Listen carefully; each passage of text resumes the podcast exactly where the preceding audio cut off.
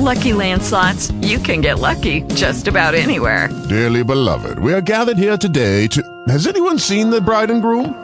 Sorry, sorry, we're here. We were getting lucky in the limo and we lost track of time. No, Lucky Land Casino, with cash prizes that add up quicker than a guest registry. In that case, I pronounce you lucky. Play for free at LuckyLandSlots.com. Daily bonuses are waiting. No purchase necessary. Void where prohibited by law. 18 plus. Terms and conditions apply. See website for details.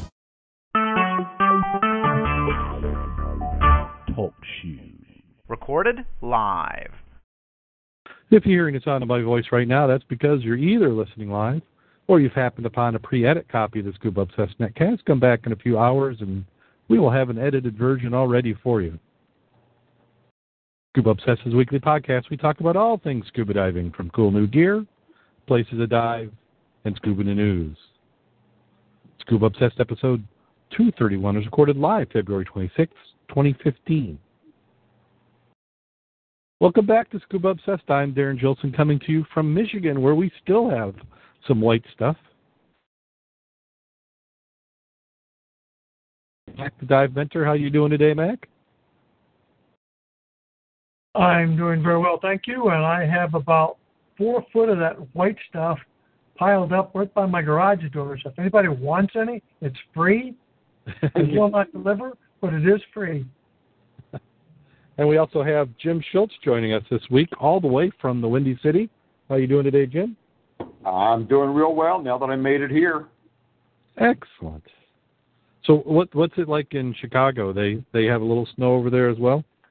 Uh, looks like there's a couple of fresh inches here, but it was whiteout conditions driving through Michigan City on my way over tonight. Oh wow! So a little little bit of blowing then going on. Yeah, straight down the lake. And now you're you're on a hotel Wi-Fi internet connection. I am. That sounds pretty good. Good. I don't even have my headset.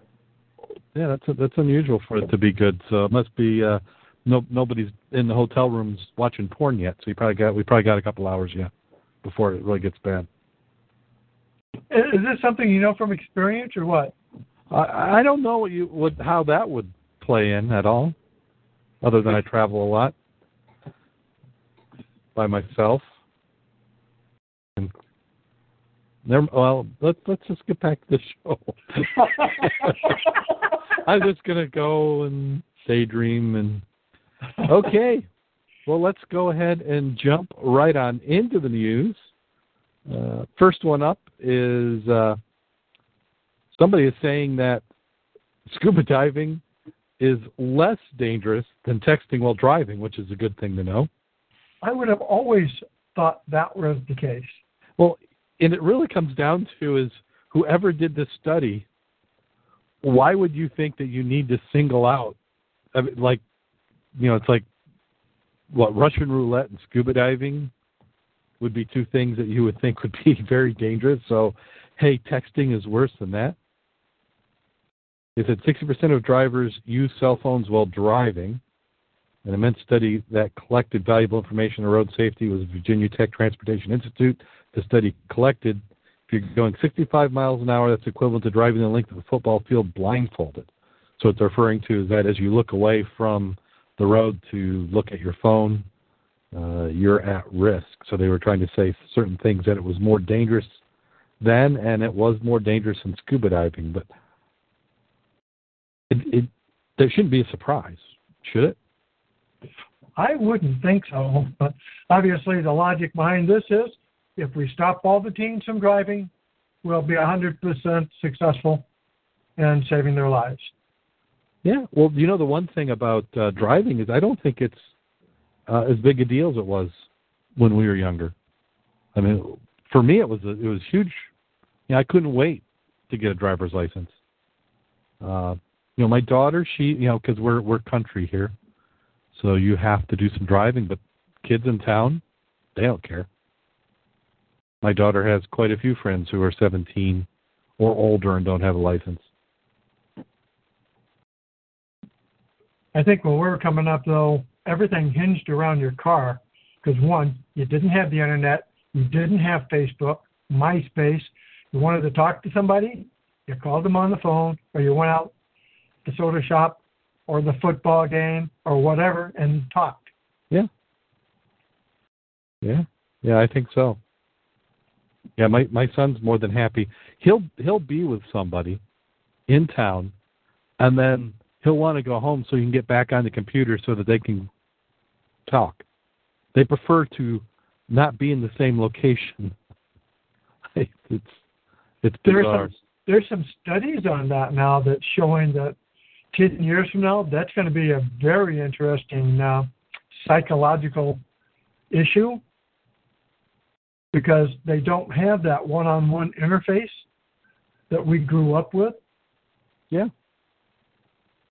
Uh, I was trying to remember it was Ann Landers or something today that had a, a big article on it talking about the people are insulted that if you don't one respond immediately to a text, uh, that if you don't get on Facebook regularly, you have no clue what people are doing, and if you miss going somewhere where everybody's at, it's it's all it's like you're slapping them in the face because you weren't online to see that in time. And it's quite interesting. Yeah, well, I, I think that does happen, but I also have a disclaimer, and I get it out to my friends that, you know, text. If I don't respond in an hour, you better send it again.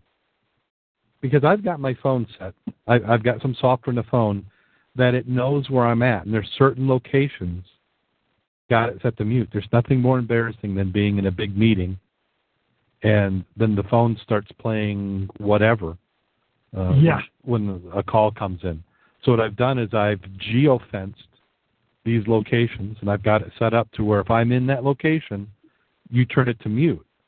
So if I'm in a meeting, and believe me, some of these meetings can go for hours, I'm not looking at my phone because everybody who pays me is in that meeting. So I'm not going to risk my job to go and check to see what's coming in.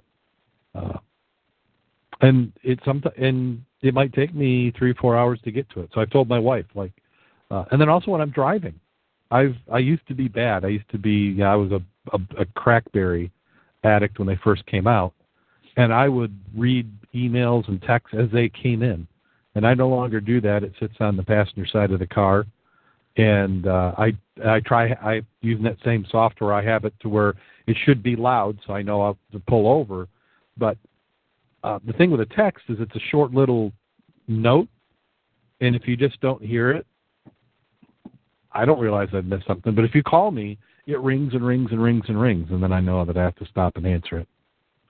Now, I use the that little one button that says on and off, and I I quite often have mine off. I it's because I'm older, of course. I, I hadn't gotten into that habit that I have to have it on, and I'm just as glad that way. Well, then there's other times where you, you go, gosh, it's been quiet. Because these phones, these smartphones, they have about a day and a half of charge. Say what? Well, how long do you get? Uh, about six hours now. Oh no, I I get I get a full twenty four. If you're not using it, Well, yeah, but I mean, I'm at work. I'm ten hours connected, so I'm not sitting there on my phone. My Yeah. my phone dies in about six hours now. Wow.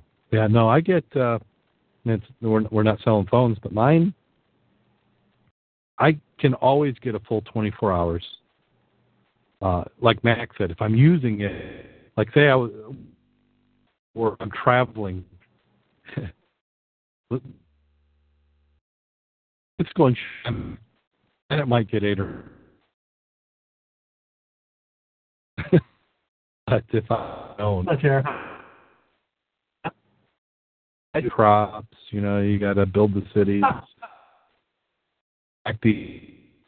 Uh, that takes up a little bit of horsepower, but I can get on my cell phone on average. I'm I'm usually twenty. Uh, it would be the problem is it's it's almost too good because I'll I it's such an inconvenience to to plug it in that I don't want to do it any more than I have to.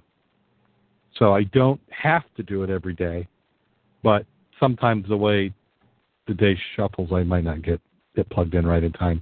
So this morning is a perfect example. I'm at work and I'm like, gee, I haven't heard anything for a while. So I touched the phone and it was dead. And it was dead to the point to where when you plug it in, it like reboots three times because it, it it just doesn't have enough juice, even when it starts charging. Uh, I call that dead. that's dead. And then Facebook, I'm to the point now where maybe twice a day I pop in, and there have been times in the weekends where it might only be once in the weekend. Um, if I'm camping, I mean, I've gone a week without checking. And where that starts to become a problem is birthdays.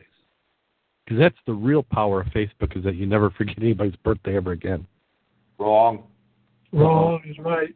Why why is that? You I don't have the correct date on mine. oh I Well, just the- had to put one because they want you to have to have one. So Yeah, of but course you don't- you- but you don't care. that's true. that's that's different. The people who care, they have the they have the correct birthdays on there, and they get everybody goes and Facebooks and says, "Here you go, happy birthday."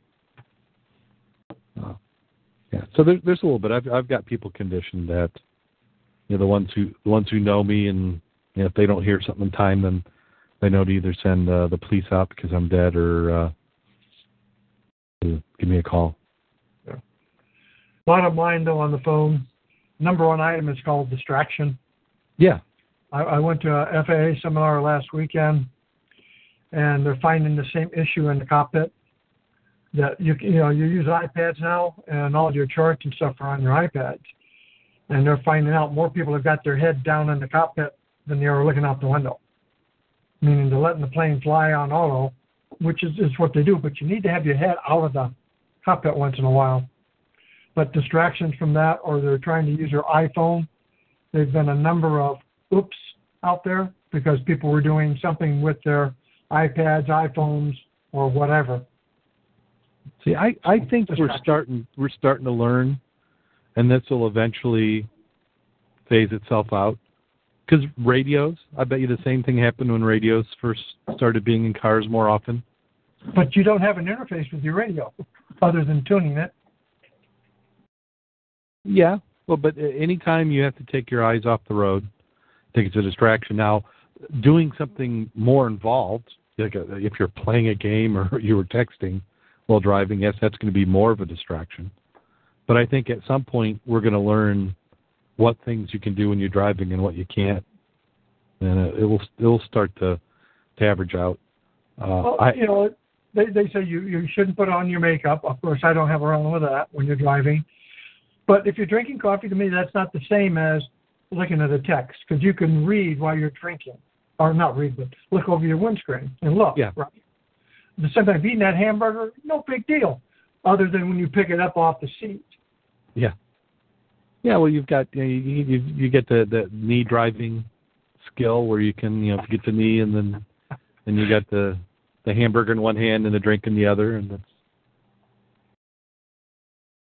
And, and we know we've all done that, but I don't think you do that in downtown Chicago traffic. no no that is not a Chicago traffic that's a uh, uh, more of a rural thing.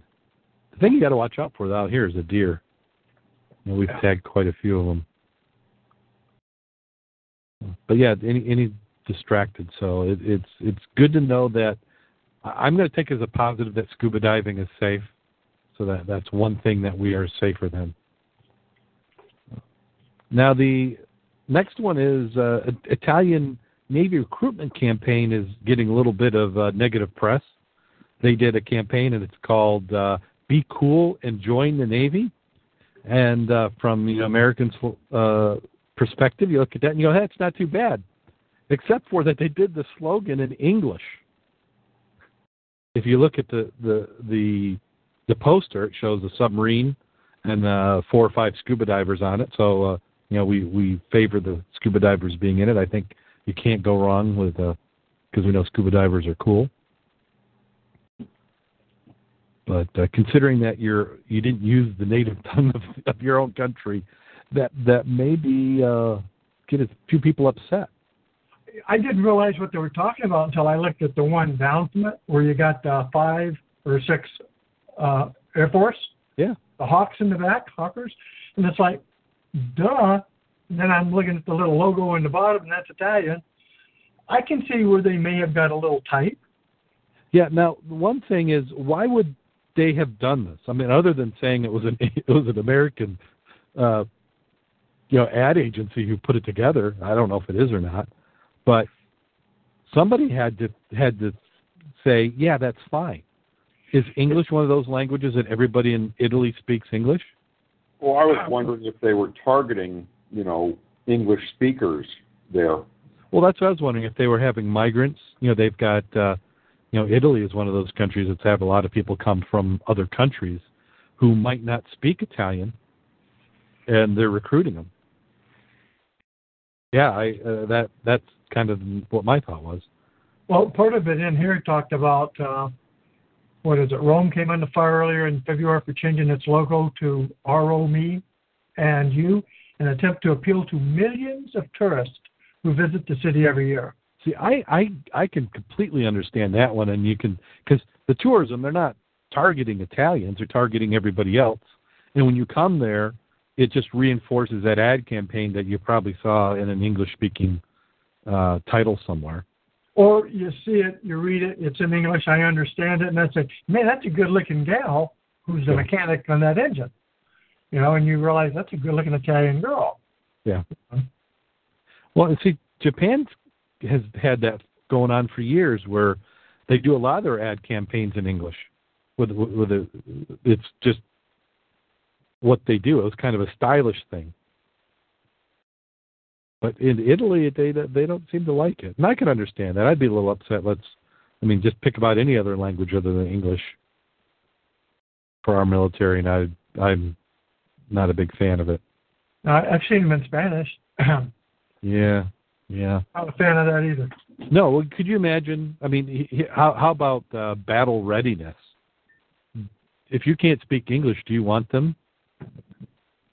How do you communicate? How do you you, do you do everything hand signals? I would think that would be a requirement. I mean, I want to say that's one of our competitive advantages in the United States. It was a long time ago we said no, there's one language.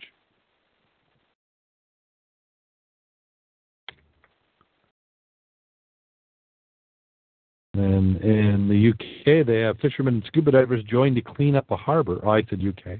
I'm sorry, it's Australia. And this web page has crashed.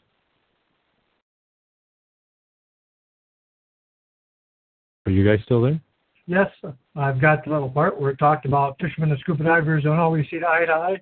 One likes to observe the fish, and the others like to catch them. And then it, the article talked about the two groups are coming together with a series of cleanup events to preserve the marine ecosystem, starting with a Cleanup Australia Day, and on this coming Sunday, matter of fact.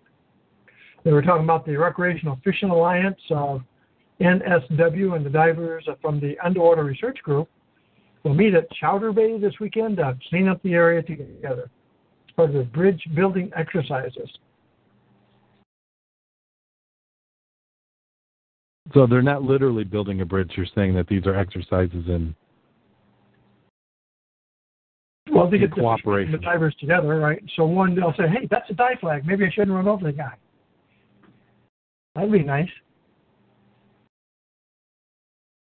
We're talking the two had more in common than initially thought. They used to fish when you throw the sinker and line in the water. If it snagged, that's the end of it. But as a diver, you see the consequences, the tangle and line, and the rest. This is about sharing that knowledge. And they're going to have uh, cleanups in Manly through eco divers with the Little Manly Precinct cleaning up the shoreline. And since we, it's not lost. no, no. That line just doesn't go away. It doesn't dissolve. And we have often, you know, fish on the other end of that hook tangled in a, you know, mess Yep. around the foot or something, and that's a fish they didn't get but still died. Yep, nobody got it. Except it is food for the turtles. Well, we'll skip the next article because I, as I out, I think it's all that interesting. A little jump.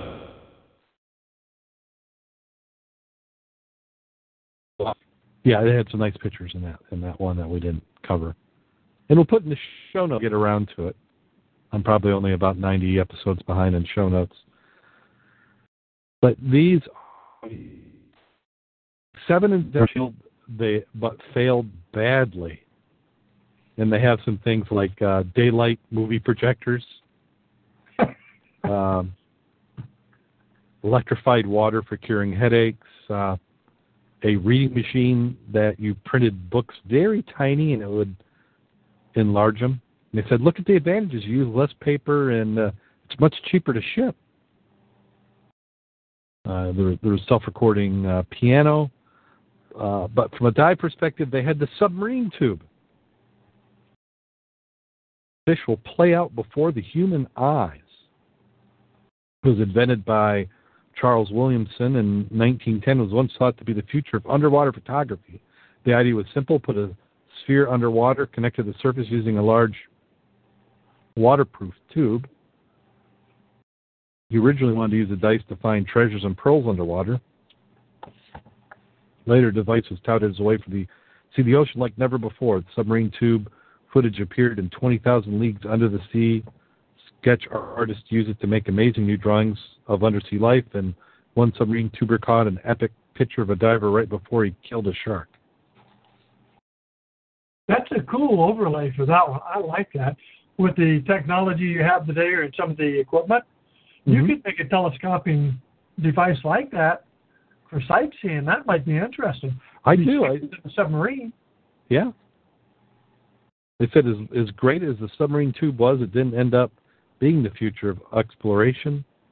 Uh, waterproof cameras in the 40s made it more practical to send a scuba diver down, as Jacques Cousteau demonstrated. But yeah, a little, little interesting thing there. I'd never heard of it. Had you? I had seen something like that, but not this particular one. This is pretty good. Yeah. Yeah, it's a, it, it's it's kind of the if you look at systems, there's about a million ways of doing anything, and this is just one of the ways. It's kind of like if you have a underwater ROV now, I would say be the modern day version. It's really nothing different. You're Right. tethered to the surface, and you have a you have a way of viewing what's going on.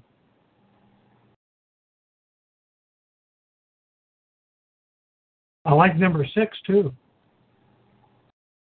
What was what was six? Let's take a look there. Spring spokes for car.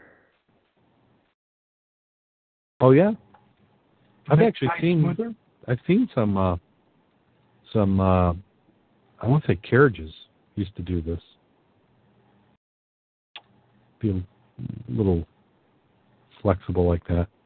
So what, Ma- what, it- what Mac's referring to is that uh, imagine a bicycle tire with spokes, except the spokes are kind of squiggly, so they act as springs. Yeah, if you made them out of spring steel. Yeah.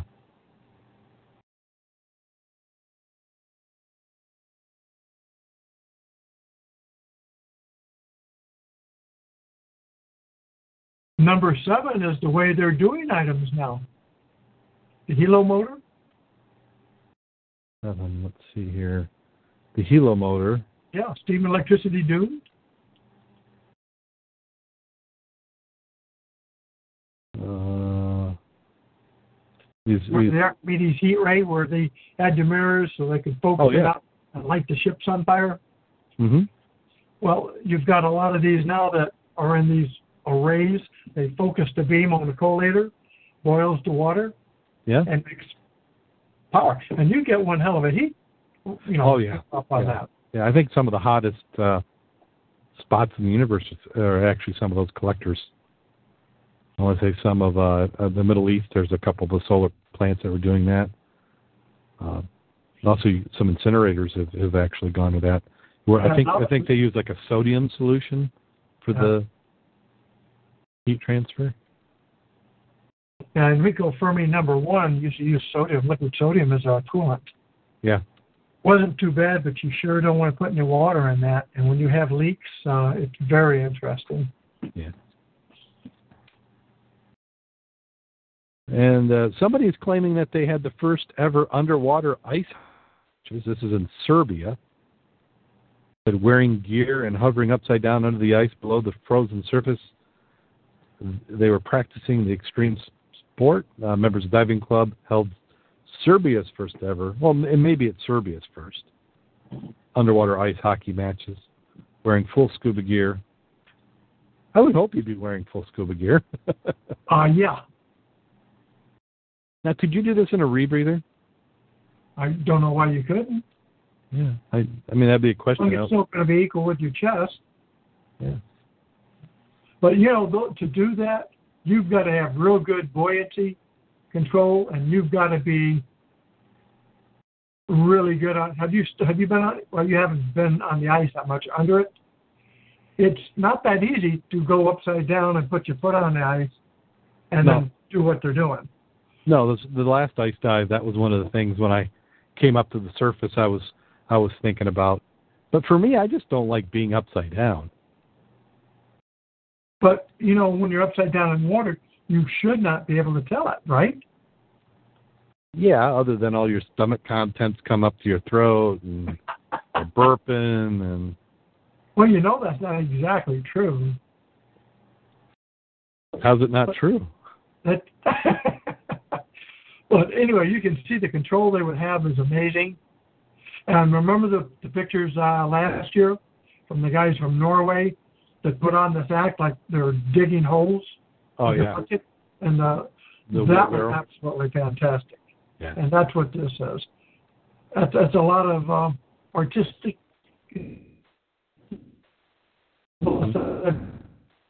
Good boy control. That's gotta be fun. It, it makes for some. They got some nice visibility. yeah, they had some good photos there. Uh, Yeah, because when you flip that thing upside down, like the next shot, you can't tell that's what he is. It looks like he is standing on the surface. hmm That's when it really makes a difference. Uh, you know, you might want a little air in your boots on that case, might you? Might you, you might want that, huh? Yeah, I think I think that might be where you you leave the ankle weights off. Yeah, I'd, li- I'd like to see that with more than two guys down there doing that, though. Was there only two? Well, there had to have been at least three. Somebody was filming. True. And then kind of back on our scuba diving dangerous, they have the 10 most dangerous scuba dives in the world. This one's from the Active Times magazine. And they're listing them all, and it scrolls through. Um, let's see, we have the Shaft Sinkhole in Mount uh, Gambier, the German U boat off the coast of New Jersey, uh, Cocos Jacob. Island, Costa Rica. What's that, Jim? Jacob's Well in Texas. Did they say why the uh, U-boat was dangerous? Well, isn't that the one from uh, Shadow Diver? Yeah, Yeah. but but if you don't go with it, Yeah. Well, I think I- they're probably basing it on locations where there have been multiple deaths. yeah. okay. Yeah. I, I think it's just they're taking the easy way, which is just to just to say the ones. Cenote Esqueleto, Tulum, Mexico. Uh, the Samayan Siam, Simayan hole, Devil's Cave System, Ginnie Springs. Yeah. I mean, that's a very safe place to do a dive unless you exceed your training and go into the cave system itself. Yeah. Well, but other than that, it's beautiful, clear water with, you know, plenty of room. And well, I'm and just glad they didn't put Gilboa Quarry on there. Yeah. Well, that's that's the thing with this is none of this is dangerous unless you're exceeding your diving and your training. You know, knowing when to go in, when not to go in. Well, that's like the blue hole. You know, it's 400 feet deep. That would be like Michigan, 600 feet deep, 800 feet deep. No, Lake Michigan's got a hole out there over 990. Yeah. So why isn't that uh, more dangerous than the blue hole? Uh, well, I bet you a nickel that more people are diving this for the fun than going out in the middle of Lake Michigan. Oh, come on. well, the the thing with the blue hole is just the fact that you can you clear water, and then you can see it. You know, as you're going down, you go you go over the edge of the lip into the hole. Well, you saw the picture Bob put out. They were on a reef. He's down 100 feet looking up. Did you see that picture? Yeah, that was a nice picture that Bob had. Yep. Now, how how long is he staying in Hawaii? I don't know. I know he went to the doctor, I think it was yesterday, for an ear infection. Oh, while he's down there? Yeah, that's what I heard. Well, that makes bad. Well, yeah. Nothing like paying a doctor while you're on vacation. Yeah. Well, more than that is he can't dive, since that's what he goes for. Yeah. Well, this next one, uh, so so that does it for Scuba News, and this next one is actually in the category of photos of the week. And I did not realize that Taylor Swift was a scuba diver.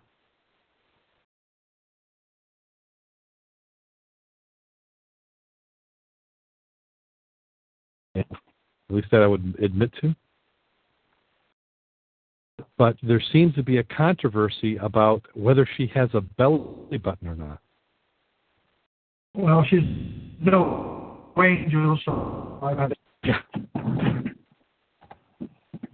So she she says, uh, "I don't like showing my belly button." Is in one quote. When you start showing your belly button, then you're really committed to the midriff thing. I only partially commit to the midriff thing, partially. It's like it's like a bikini with a high waistband. Is that not? Oh well. And she says, if I'm good, go ahead. I'm sorry. Go ahead. And she says, if I was going to get a massive tattoo, it's going to be right next to my belly button because no one's ever going to see that. Well, what what changed things is a, is last month uh, she was out on vacation in Hawaii with her sisters, with the oh, with the sisters of the band Haim, which I have no idea who they are. Is that saying how old I am? Am, am I admitting I'm I'm out of touch with modern?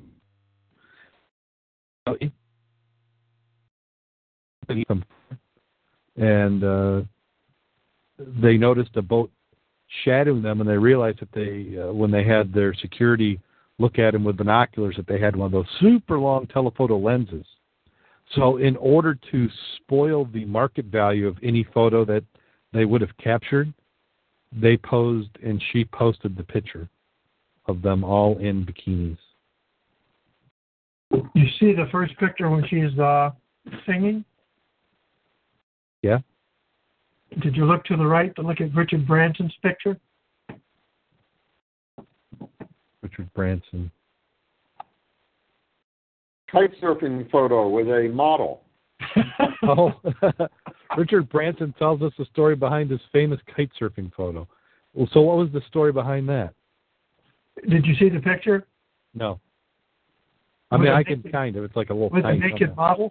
that should give you a clue. Well, the thing is, if you're Richard Branson and you can, then why not? That's true. I'm just sorry to find out that Taylor Swift is an innie. I was hoping she would be an Audi and we could play snaps. Ah.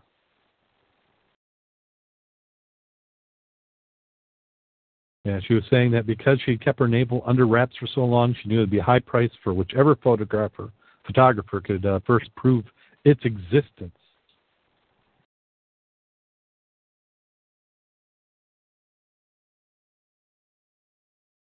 She says we're taking uh, better bikini shots so they don't make as much money on theirs.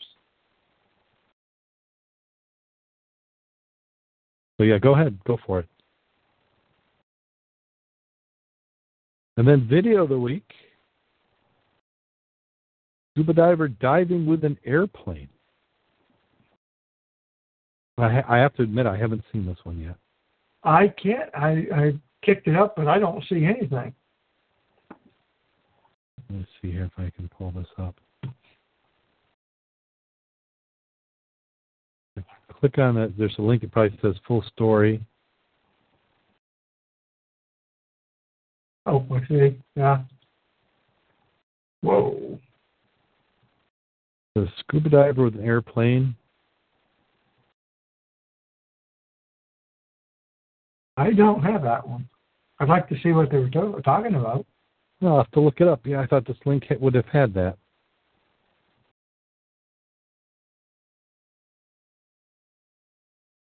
Okay. It's got to be in Google. Let's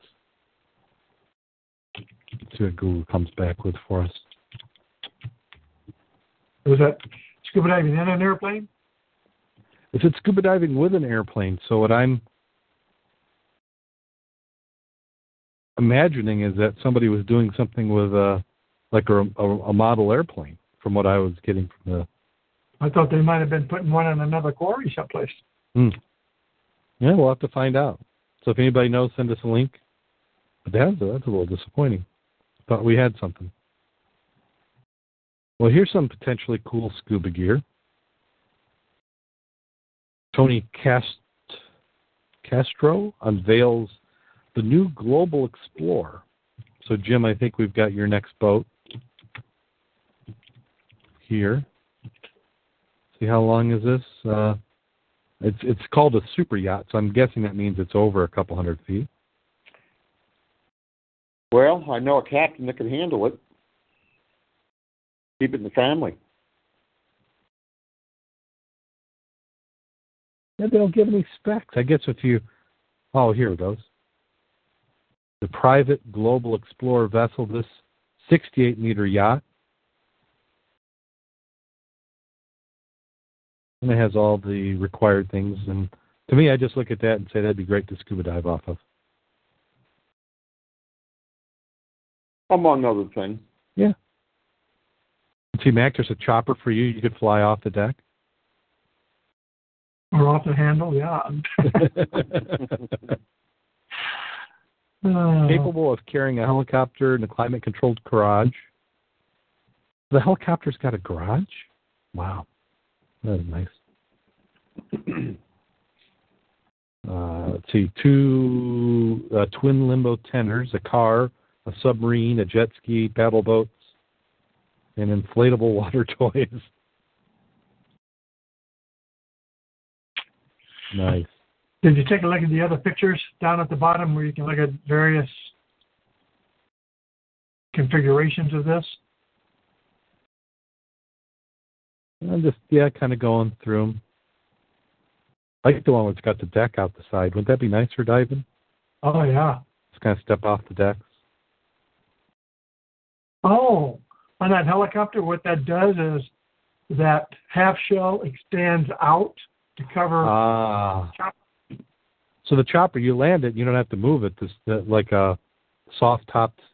Yep, that's what it looks like from one So that's what they mean, climate controlled. It keeps the, the salt water off it. Yeah, just fold up the rotors, put it away. Wow. Uh, if I had the money, certainly. In a second. That's a lot of money, though. Well, you have to have the type of money that you don't even concern about, be Yeah, concerned about it. So there's about 50 people on the planet who could buy that.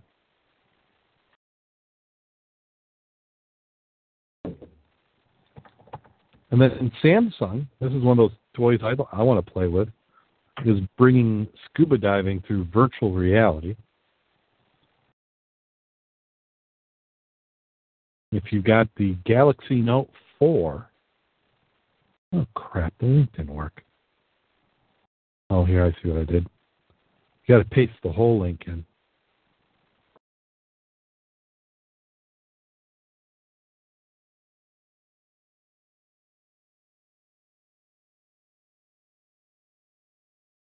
Oh, I hate it when it does this. It's like it, it when you mistype it, it puts it on another box and you're chasing it around. These computers, they're never going to last. It's a fad. They bring virtual sea diving to Australian deserts. I guess if you're in Australian desert, desert and that's where you're using it. But what they've done is you you they have this harness. Uh, Facebook bought Oculus Rift. Oculus Rift has licensed the VR technology to Samsung, so Samsung has made what they're calling their Gear VR, where it tracks your head and it displays onto your net your Galaxy Note. It's not really displaying on it; it's it's being displayed by, but full 3D. And when I saw the initial announcement for this, they make a camera, and I want to put that camera on an ROV. I think that would be absolutely amazing. And I'm guessing by these these images that somebody's beat me to it.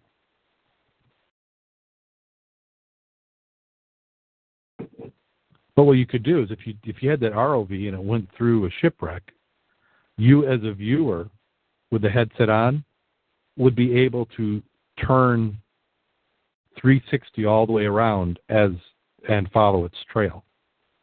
So it'd be great for documentation. You know, a lot of times we go down and you only have a few minutes on the bottom. But with this you could relive the experience and see it from different angles many times.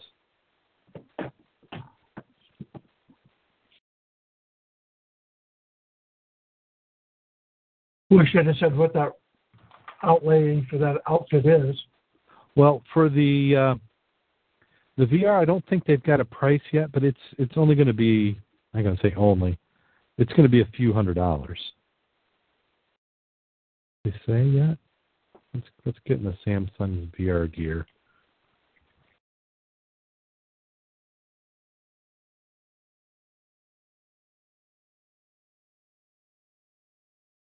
One ninety nine. Really? Yeah.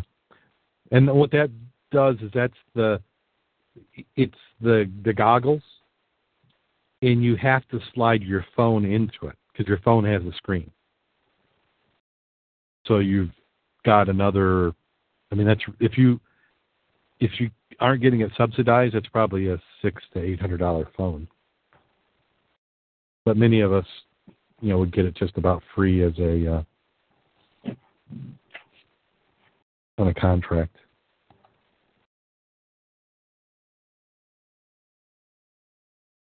Is, it, is that is this the link? You, who sent the link? That Yeah, if you go to that one, that's a sample of uh, some of the aircraft pictures we're talking about. So if, then you click on all the ones at the bottom and you see a whole litany of different aircraft. I tried to send you the original link, but it was so freaking long, looked like a half a book. yeah? But uh, this is representative of it. Other than the other link, if you had gone there, it has lots of different aircraft in different locations. It was actually quite nice. I I love looking at planes underwater. Oh, I do too. I just want to find five or six. Yeah. This this is the year. I'm telling you. This year we're finding planes. At least two. When can we get out in the water? Uh, well, dive we're hoping to get another dive in this month, but uh, looks like we're gonna have to wait until March and have a good ice dive in March. Yeah. Yeah, I think we'll still have some ice. I'm surprised. I thought we were going to end up with a mild year this year, and uh, it's stayed cold. And back on the East Coast, they had some record colds this week. Washington D.C. had uh, they set a record from that hadn't been broken since the 1800s Wow. for uh, the for the coldest day. So just in time for global warming. Yeah. What, what I love is the global warming people who are trying to convince me that it's because of global warming we're having the record colds.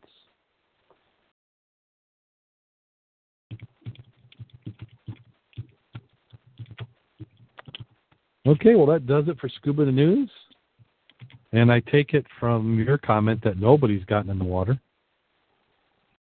Not well, other than Bob. Bob. Yeah, Hawaii will do that, especially if you're a diver. And I did send you the other link to that uh, the other aircraft, for you can look at it later, or for whoever else wants to look at it. Okay. I mean, they got pictures of cars down there. You really do want to look at that link, though. That's if you like airplanes, you will like that link. Uh, I love. nice wet subs too. Yeah, that's worth going to. Yeah, I'll take a look at that. Looks like that'll be a good link. And we have somebody in the chat room from Stevensville. Which, for those who don't know, Stevensville is just around the corner. He's a member of the Mud Club, matter of fact. Oh, is he? Yes. I won't mention his name though. You're going to be nice, uh, protect the guilty. Club. Is it somebody I know? Have I met him? you probably have. Probably have. So welcome.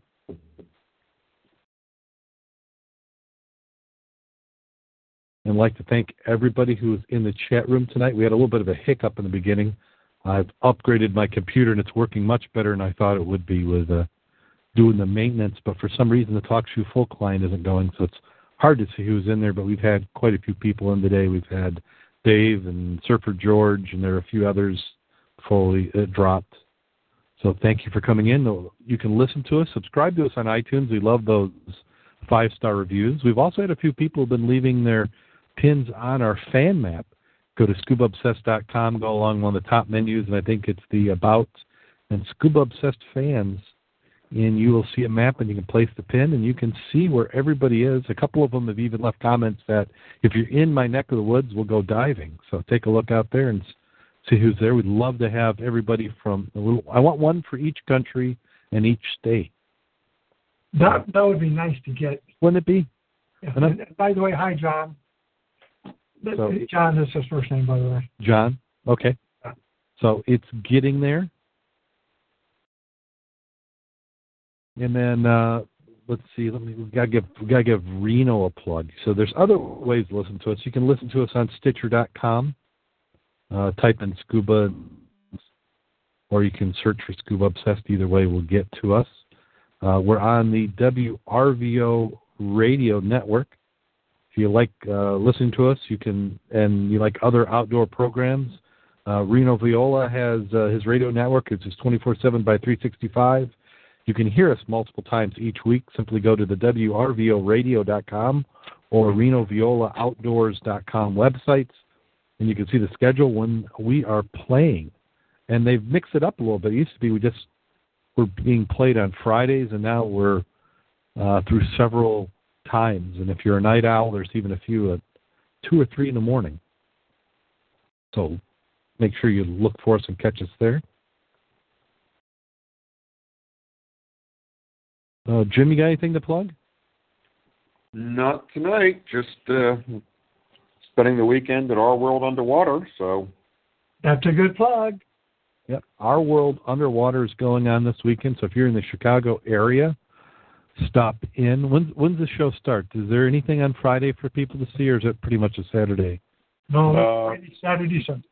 Friday, Saturday, Sunday. There are events Friday. There's a uh, movie program Friday night, or film festival, I believe they're calling it. And then Saturday night, booths are open all day. Actually, booths are open Friday evening. There's a number of seminars going on this weekend Friday, Saturday, Sunday, and Monday. So that's why I came over to take advantage of a few of the seminars. So there's still time if you're in the area, anywhere in the Midwest head on over to Our World Underwater. Then when's the next one after that? We should be having uh, is it Ford Seahorses next? Yes, Ford Seahorses is uh, March the seventh. Don't forget, all you got to do is look that up. Uh, actually, it's um, uh, what's the official title, Jim? Shipwreck Festival. Thank you. The Shipwreck Festival. Right, I think they're calling it the Great Lakes Shipwreck Festival. Right. Yep, and then Dave in the chat room is is making us plug uh, Scuba Fest. That's March 22nd. March 22nd. Actually, the 21st and 22nd.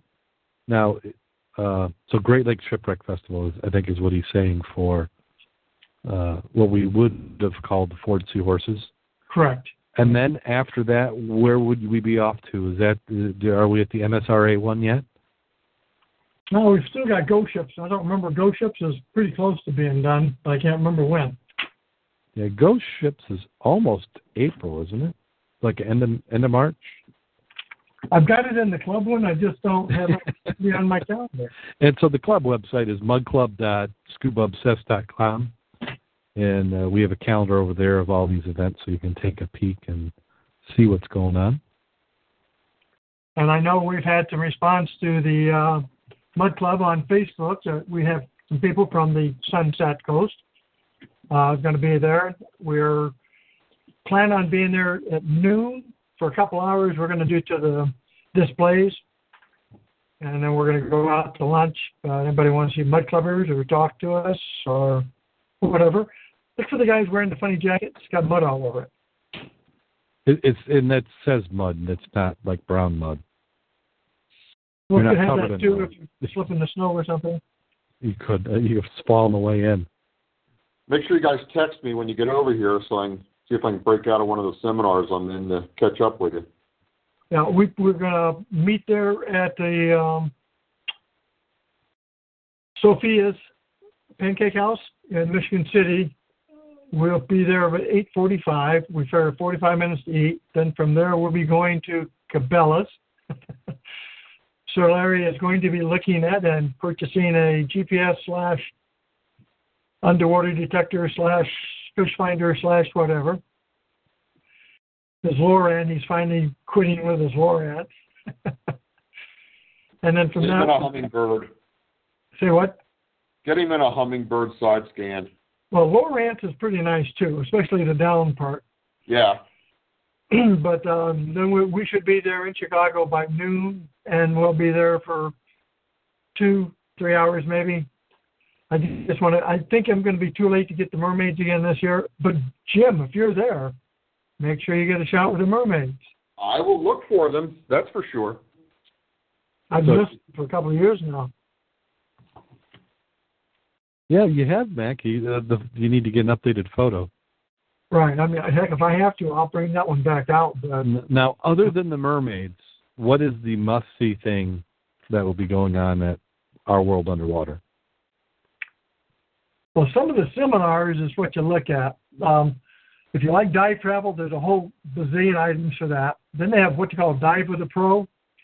They have a lot for weird stuff like underwater photography, uh, the new Pony Pack redundant umbilical system. If you haven't seen it, that's worth a look at. Uh, why recreational rebreather? Diving safety, what does age have to do with it? That's the kind of topics that are in Dive with a Pro on, on Saturday. Now, Dive the World is just what it says.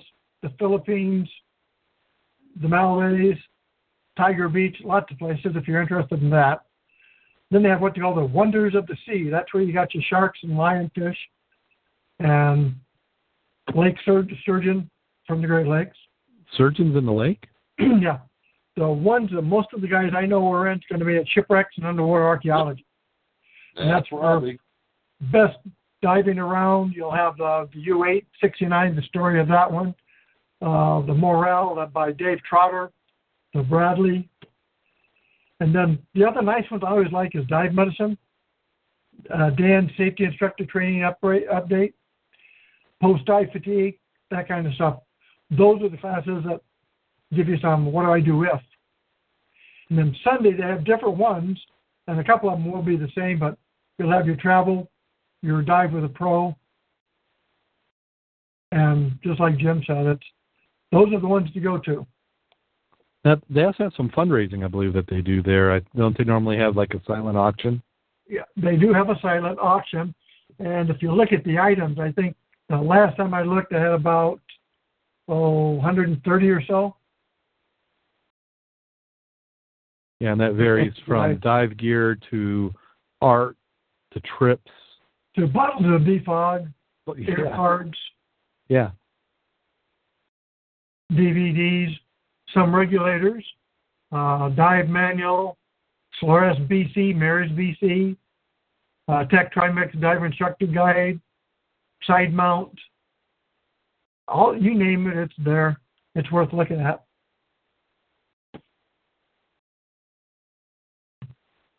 So that's And lots and lots and lots of dive travel boots. yes. Yeah, So if you are wanting to know about the locations where you can go diving, there is a good selection there. Uh, I think Florida usually has something. I think Aruba's had something. Mexico. Um, everything. Even even Vietnam. yeah, there's there's a few new ones each year. Bring some cash with you this year because the shops, any of the shops that are participating, will be able to sell gear right there on the floor this year. And usually with a discount. Uh, yes. Yeah, it's it's been a good place if your local shop doesn't have something to go and and look. Uh, I know that Well- the, it's mostly been just supplies in the past, so this year they're actually selling uh, full gear. Then Well, last year they had cameras too, uh, different ones than the GoPros, but similar. Uh, pretty decent prices. Yep, and then dive lights. I think that's where uh, Kirk can and group- Bob got their sons in a bottle. Yeah, you can their- really, you can definitely find some dive lights, or you have been able to in the past. Yeah, there's a there's a few uh, camera underwater camera outfits that are there, and they have a lot of models available. Yep. Dive Rite, you always see the catalogs, but they're there. You have to get to get to put your hands on stuff, and they usually have a big pegboard up there with weird stuff you like to have, but you normally don't see anyplace else, Mm-hmm. like angle fittings, things like that for both tech and advanced diving. Yeah, some some of the stuff were, and then plus there you got the experts there. So if you need to ask a question, uh, they usually have somebody who knows what they're talking about, and they're going to be able to explain to you why they built something a particular way and how you'd use it. And if you have your DAN card, when you go in for the exhibits, you get five bucks off. Five bucks per day, or ten for the weekend. Nice. So uh, a day exhibit's fifteen bucks. If you did the exhibits in the film festival on Friday, that's twenty-five. Uh, Saturday and Sunday, exhibits and seminar is fifty-five. If you just do the seminars and exhibits, that's forty. Excellent. Not a bad price though. You get some quality stuff out there. Nope, nope. You got quite a bit that you can see. Well, we we knocked it out this week, moving along pretty quick. It looks like we're going to be a little bit less than an hour by the time this is all edited down.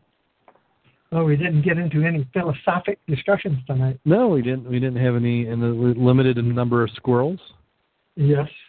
and we didn't get any diving in. And I really can't say we've got anything planned. Uh, we should. There's a lot of stuff going on you're probably not aware of. We'll get into that some other time, but well, you do know the big uh, thing going up at up up towards Grand Rapids, right? No, I have no idea what you're talking about. No. Uh, the shipwrecks they were videoing and uh, side scanning through the ice. No, No. no, I hadn't heard about that. What's the? Is that public knowledge yet? Oh yeah, yeah. I got some nice pictures. I, I sort of borrowed some of their pictures from the ship they took. The resolution is supposed to be of the ship with that piece of uh, nice equipment they had is uh, I, I thought it was like three or four inch resolution, or even better No. than that. Now, are they using ground penetrating radar? Is that what they're doing? No, no, they put a hole through the ice. They lower it down on top of the wreck and took a picture of the damn thing, and then they did a mosaic. Well, it's like, yeah, okay, I took mean, that piece of equipment. yeah. So was it was it an ROV they were using, or No, no, they were just they just put it down, found out where it was, and kept moving the another hole until they were right over it, then dropped it right on top of it. And uh, you you can tell it the decking is gone, the hull is there. It, it's it's very nice. The ROV they put down uh, was having some difficulties with it. now is this a, a shipwreck where they knew where it was? Yes, yes. It, it's one of those items you've always heard. It's a pristine, blah blah blah. Oh, okay. but uh, I got pictures of it just before it sank, and with the boiler was already taken off, the top decking was already taken off. Uh, so pristine is in the eye of the beholder, I suppose. Yeah. But it's still a freaking shipwreck and 55, 45 foot of water. So go for it. Visibility up there is historically bad. Uh, but uh, I will be spending some time up there this summer. Yeah. No. So they cut a hole in the ice and they dropped the camera down. Yes. So you said how deep was it? It's uh, 45 feet to the wreck. Well, why wouldn't you just cut the hole and go in? I wasn't going to go into that. There was a hell of a crowd. Uh, they are working off a grant. I keep telling you, you want to do it, you got to put the Ah. grant money in. And uh, the equipment was donated by a obvious uh, company that does salvage. So when you when you've got some backing, and the Grand Valley State University is Uh-huh. doing a good bit of it, so they had a mess of people out there. It was a very freaking cold day. That was last week before last, I believe it was. Yeah. Now, in that particular case, when you say that uh, it allowed non-divers to participate Yes. and be able to do something, and they got to play around with the gear, so it was education. I can I can go for the education angle on it, but I'm just thinking if heck, 45 feet, cut the triangle, we're going in. Yeah, the temptation would have been there. In fact, uh, there's there's we've probably got a spot where it marks it right now. Actually, I made sure I got some locations for it. That's why I said I'm going to be back up there this summer. nice. Now, was it in a river or is it in a lake? It's in the lake. Ah, not Reed, I believe it's Reed Lake. okay. See if it's in a lake, that makes a little bit more sense. So an early spring would be good to go in there before the weeds start taking over. Well, like I said, the visibility is historically sucky there. Now, what what were the? You said you saw some shots. What kind of viz were they getting? Uh, hang on a second. Well, with the sonar, it's it's not Oh yeah, sonar. You do- it doesn't matter, but right. If they do doing a drop camera, they were. You were hoping they'd have something. right, and the pictures were not good. That's what with the ROV, they were having difficulties with that. Well, then you also said they're doing a mosaic, which you really don't need to have super good visibility if you're going to do a mosaic, because you can stitch together resolution at the best spot. So even with five or ten feet vis, uh, with a drop camera and the right focal length, you can get some pretty nice stitched together photos. Well, okay, I'm I'm re-looking at the picture of the ship, and uh, actually, I have got resolution on my Humminbird with the tow behind as good as I've got here. Hmm. Well, okay. Now the the, the interesting part is the boats they have here are the same vintage and type that were on Paw Paw Lake. So when you see some of the older ones Paw Lake photos, it's like, wow, there's another one that looks just like it. Because you're talking double deckers, full 200 and some odd people on a 285 acre lake. yeah, I mean, isn't that amazing? Well, uh, I've got some parts or some areas marked out that I think will be fantastic grubbing areas. Ooh, Yes, I got some aerial photos of what it was in the day, uh huh. and that's where I want to go. Yeah, that's that's gold research right there. Yes. Yeah. Yeah, when you get when you get and what Mac's referring to is when you get a, you can see where, you know, all these lakes had dance halls and pavilions Yep. right there in the water. You had hotels, and where people would gather, have a good time, and maybe consume some uh, beverages. Uh, you're bound to find stuff in the water. Well, Jim, you know where we've been playing up in Kalamazoo, right? Yeah. This place had everything that did and more. When are we going? As soon as the ice breaks and I can get there so I can dive without somebody having to zip my wet my dry suit up. Now you said this is Paw Paw. Say what? This is Paw Paw No. you're oh. talking about. No, no, no, no. This is this is Reed Lake up in Grand oh. Rapids. Oh, But I'm saying the the ships and stuff. This was an amusement park back in the same vintage as the place we've been diving in Kalamazoo. Oh. Hmm. You would have to think that there's somebody up there diving it, but maybe not. Well, lousy visibility and muck. What does that tell you? Uh, Sounds like perfect mud diving. You've Yeah, got to be muddy or you got to be a little nuts or both. both well, options. most muddies are pretty nuts, but a little nuts. I don't know. We we got some guys in radio land are a little nuts too. I yeah. think well, Well, you, you know, I think that's probably why they listen to us because they, you know, they're mud clubbers at heart.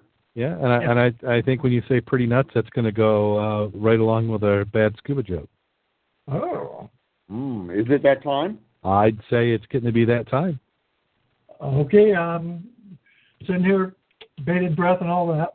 Okay, so here we go. Yeah, I was going to ask you to turn your head because that bated breath is pretty bad. Hey, sardines. I like sardines. Oh, God, they're good. Two farmers, Joe and Bob, lived as neighbors, but they didn't like each other much. In 1989, there was a period of negative 30 degrees Celsius cold, and Bob and Joe had nothing to do because of it. So they bet a bottle of vodka that they could sit out in the window ledge the longest with bare ass. After two hours, Bob's wife came home and asked Bob, What are you doing? Bob explained, and she said, Come on in. You're only going to freeze your ass off. Bob refused because he wanted to win the bet. Then his wife had an idea. She goes, Let, Let's change places. When Joe isn't looking, she says, uh, she went and, let's see, uh, Bob's wife put on the same kind of pullover, a cap, and traded places with Bob. Half an hour later, Joe's wife came home and asked, What are you doing? Joe told her. She said, Well, I'm determined to win this battle. Certainly not. But he told her and said, I'm determined to win this battle. Now, there's something I must have not copied.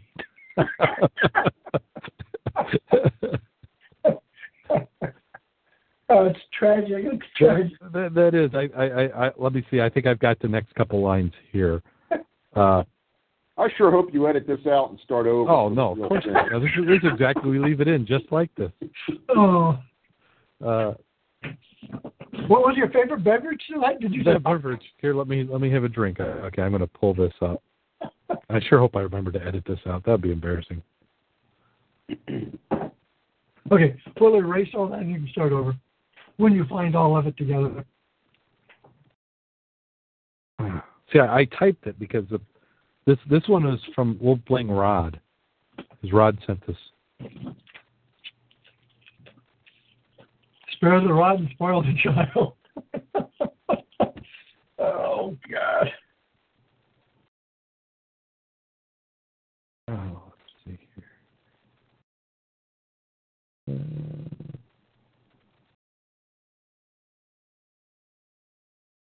Are we still on?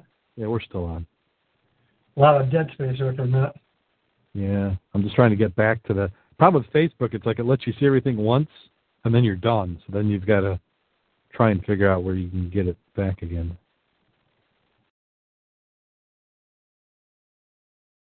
Is it on my page? Maybe? Okay, yeah, here they are. Okay, so here here here it goes. All recording has stopped. Yeah.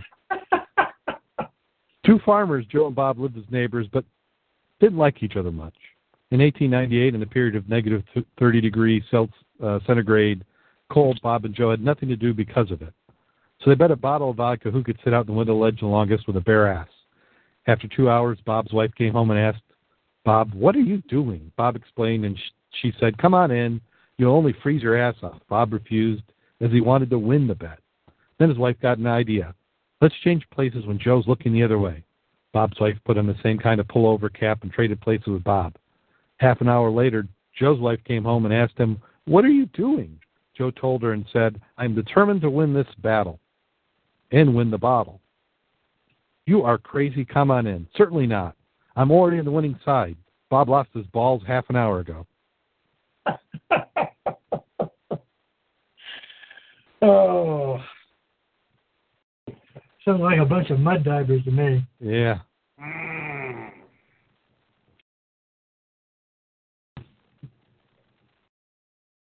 So, on that note, go out there and get wet. And stay safe. And don't freeze your balls off. Hello, it is Ryan, and I was on a flight the other day playing one of my favorite social spin slot games on chumbacasino.com. I looked over the person sitting next to me, and you know what they were doing? They were also playing Chumba Casino. Coincidence? I think not. Everybody's loving having fun with it. Chumba Casino is home to hundreds of casino style games that you can play for free anytime, anywhere, even at 30,000 feet. So sign up now at chumbacasino.com to claim your free welcome bonus. That's chumbacasino.com and live the Chumba life. No purchase necessary. Group. Void prohibited by law. See terms and conditions. 18 plus.